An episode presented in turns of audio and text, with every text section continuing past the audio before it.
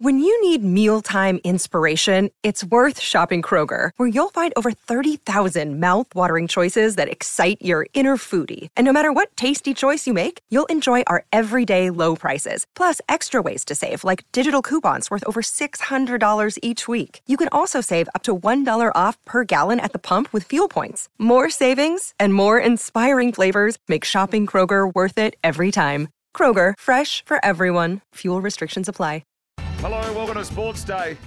Six o'clock on Australia Day. Hello to you wherever you may be right around the country. Miles Fitzner with you as I'm joined by the superstar of SEN, one of the great guys, Bryce McGain. Hello, Brycey. Hey, Miles, great to catch up with you. And how good's this? Second time in, what is it, a fortnight? Maybe a week, 10 Se- days that we've caught up and been able to hang out together Oh, for look, a few hours. there's something in it, and we're going to talk about great pairings after we talk to our next guest. So if you've got a good pairing, things that just go well together, 0433 98 11 16, peas and carrots, cheese and crackers, um, McGain and Fitzner. That's what they're saying here at the SEN station. That's what I'm hearing. hey, let, us go.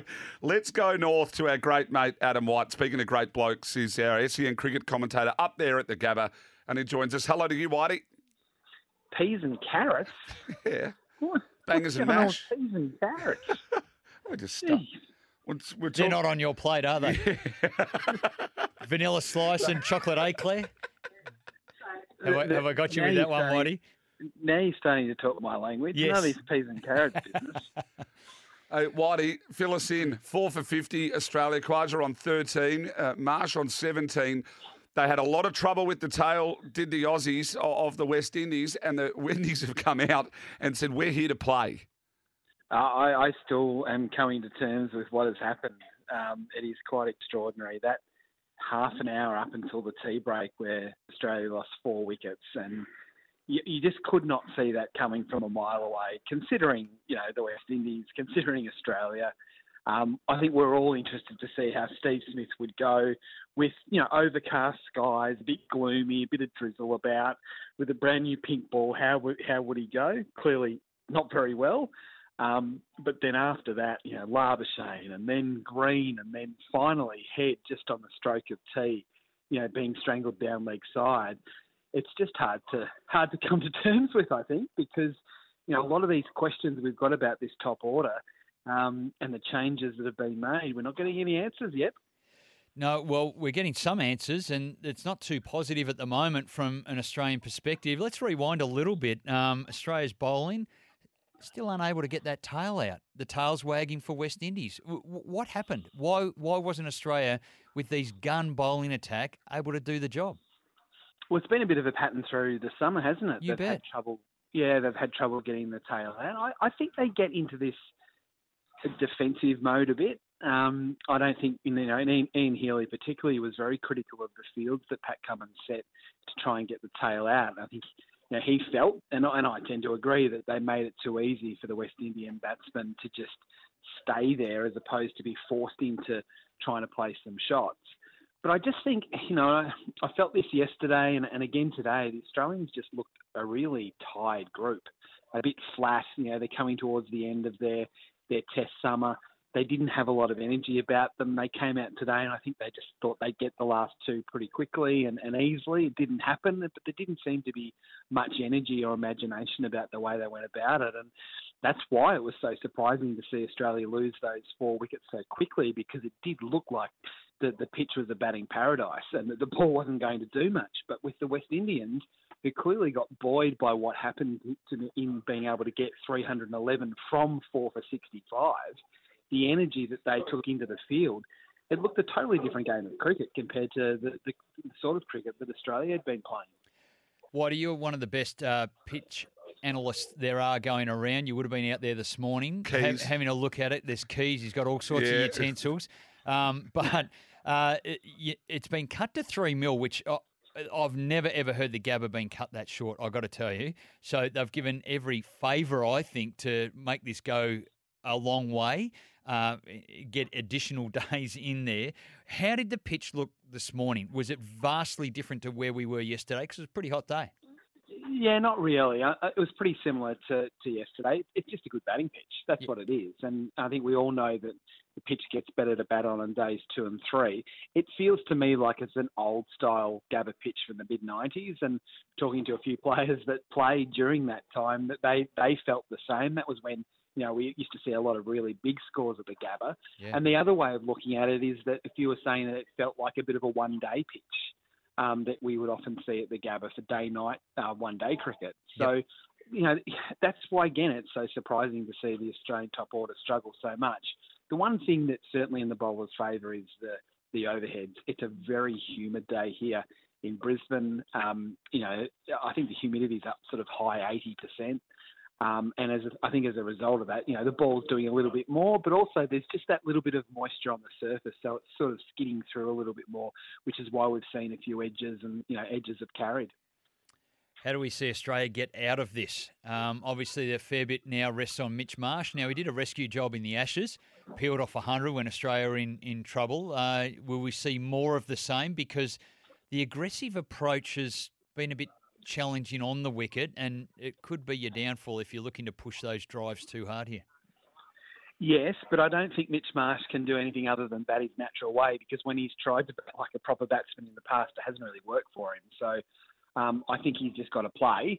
Uh, and I think Alex Carey and, and then into, Mitch, uh, into Mitchell Starc, they've got to do the same thing. They've just got to play their game and hope that, that Usman Khawaja can hold it all together um, for the Australians. And, you know, they find a way to, to get themselves, you know, back into the contest. Clearly they're behind at the moment. You know, something's just happened. 261 runs behind with four Uh, wickets he out. just did yeah, sorry, I was just, I thought Mitchell Marsh had just got out, but he hasn't, he's okay. Um, No, we'll, I- we'll, yeah, tell, I we'll think- tell you, Whitey. We've got it on the TV here, mate. Don't worry. Smacked a cover drive. right there you go. I thought he'd been dismissed. Um, yeah, but I think I think to answer your qu- question, Bryce, I think they've got to they've got to bat their natural way, but Khawaja's got to hold it together.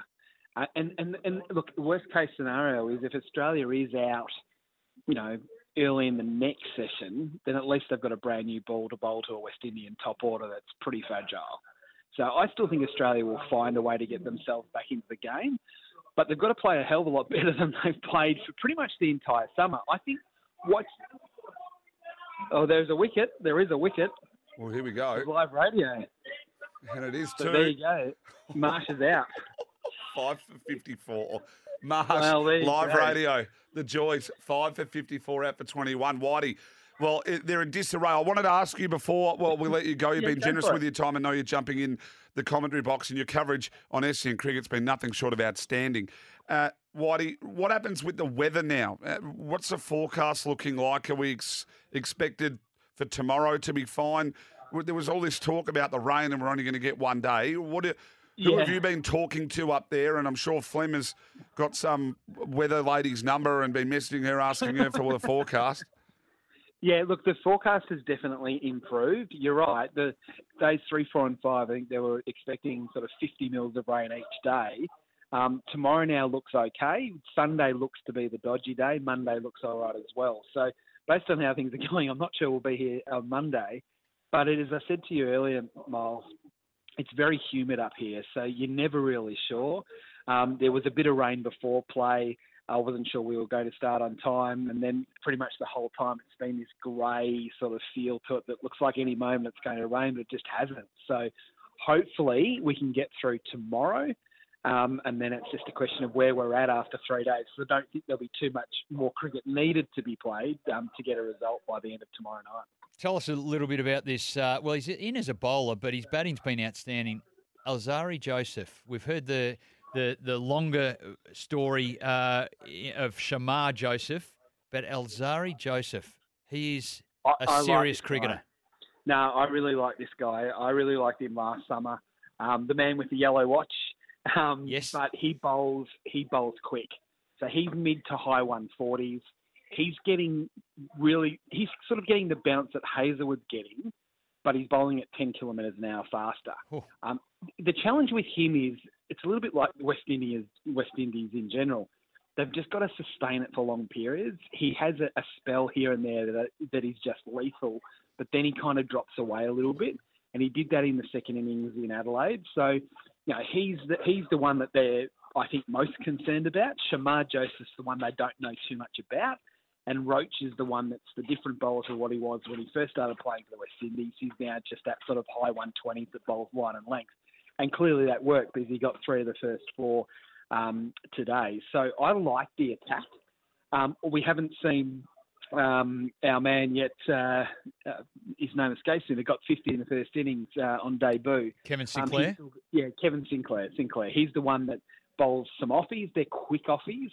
So I don't think he's necessarily going to pose too many problems. It's just, um, I think it's about these three fast bowlers to see whether they can continue to do the damage they're doing at the moment.